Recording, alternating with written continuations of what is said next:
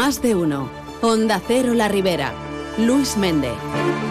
Buenos días, les contamos la actualidad de este jueves 29 de febrero.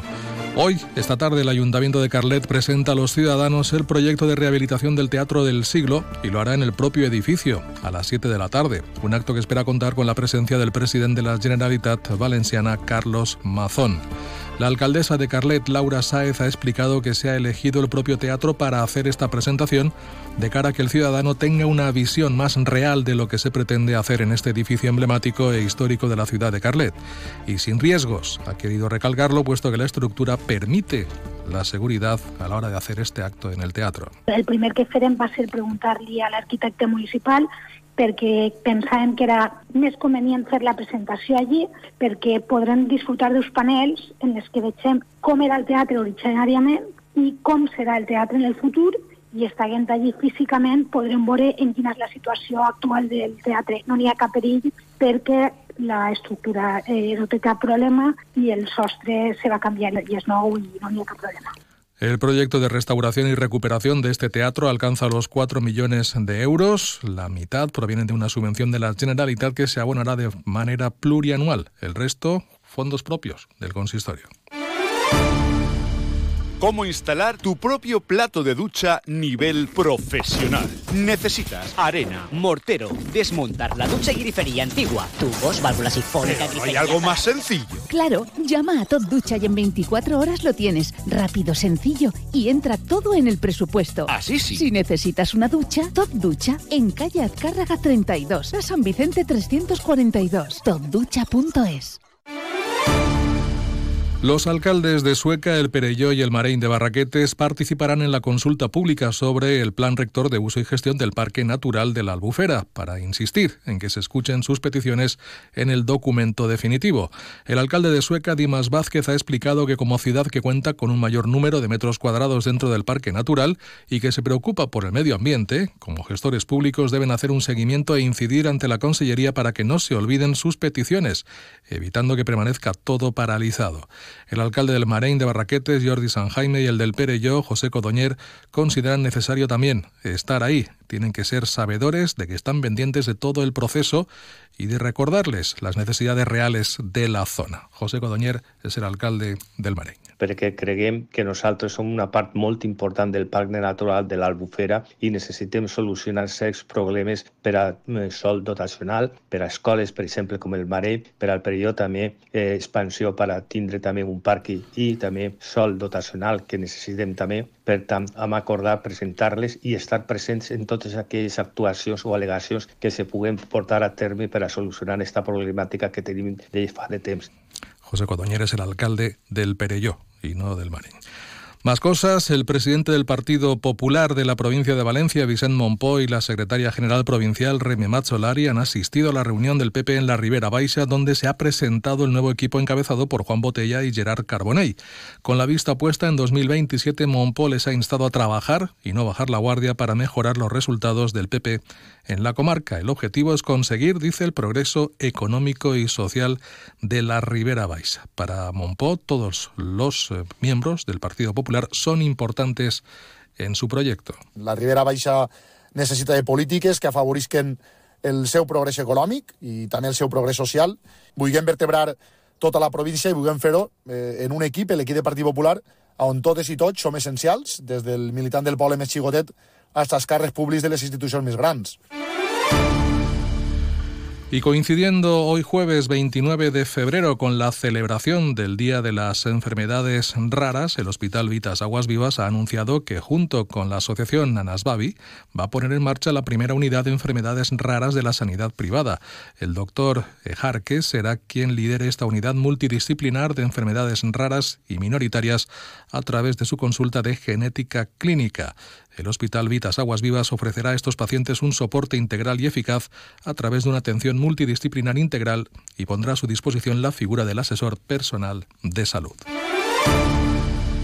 El Ayuntamiento de Cullera y el Instituto Llopis Marí lideran un proyecto europeo de formación que pretende introducir metodologías innovadoras en las escuelas de hostelería y centros formativos de cocina. Se trata del Healthy Food CAD 220, cuyo evento final se celebrará en Cullera en el mes de junio y que pretende potenciar la marca culinaria local y los productos de kilómetro cero.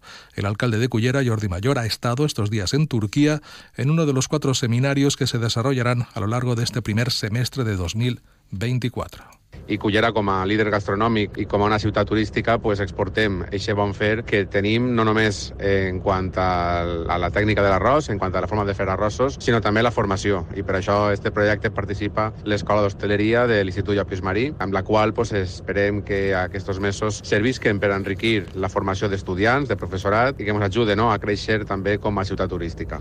Este programa, financiado con fondos europeos con más de 220.000 euros, trata de promocionar y de proporcionar a las escuelas un modelo pedagógico y tecnológico que ayude a mejorar la competitividad de los alumnos.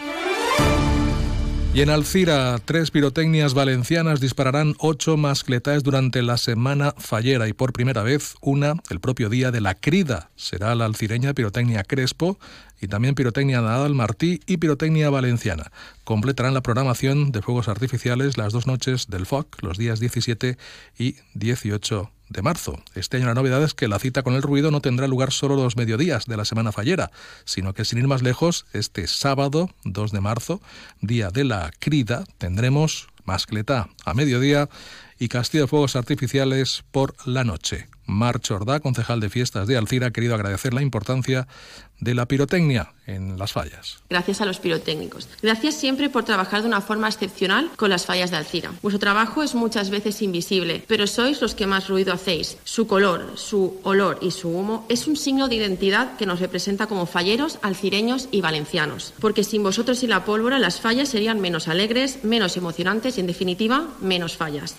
Además de estas dos citas con la pólvora, al día de la crida también se desarrollarán las siete mascletaes restantes, el resto, o lo que es la semana fallera por excelencia.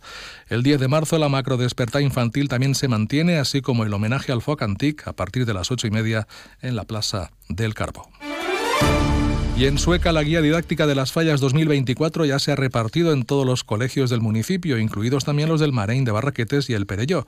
Este ejemplar, editado gracias a la colaboración del Ayuntamiento y la Junta Local Fallera de Sueca, consiste en una iniciativa cultural y didáctica a través de la cual los escolares trabajan, entre otros contenidos, temas de gran importancia como la igualdad, la inclusión o los objetivos de desarrollo sostenible. Desde el Ayuntamiento han destacado la buena aceptación que tiene por parte del profesorado. Joan Carles Vázquez es el concejal de Educación de Sueca. Sí, sí, eh, es, va, va, exportándose, conociéndote el profesorado también, porque es una forma de trabajar. No tocamos un tema concreto del ámbito fallero, sino que abrimos el abanico mucho. En este caso, este año, pues con el invisible que trata sobre la pobreza y sobre eh, que no está en, en países tercermundistas, ¿no?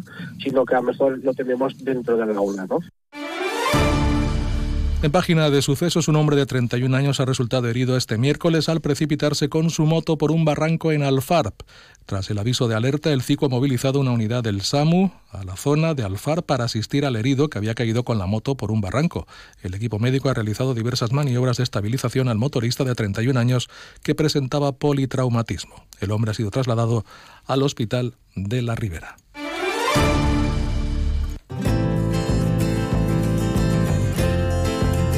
Y si hablamos del tiempo, hoy se esperan cielos poco nubosos, vientos de flojos a moderados y temperaturas que en todo caso subirán ligeramente.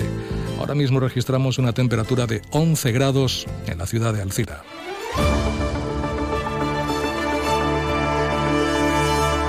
Y de forma más breve les contamos que el edificio polivalente de Algemesí acoge hoy jueves el Fórum Labora en Ruta, un encuentro comarcal con entrevistas, charlas y conferencias sobre el mercado laboral actual. La cita arranca a las 9 de la mañana y se prolongará hasta las 14 horas. Está organizada por Labora y el Pater con la colaboración del Ayuntamiento de Algemesí y el resto de poblaciones de las dos mancomunidades de la Ribera.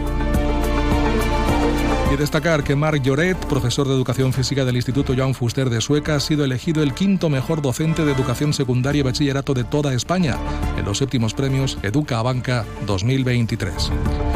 De momento es todo lo que les contamos. Les dejamos ya con Carlos Alsina y más de uno. Feliz jueves. Buenos días. Son las 8.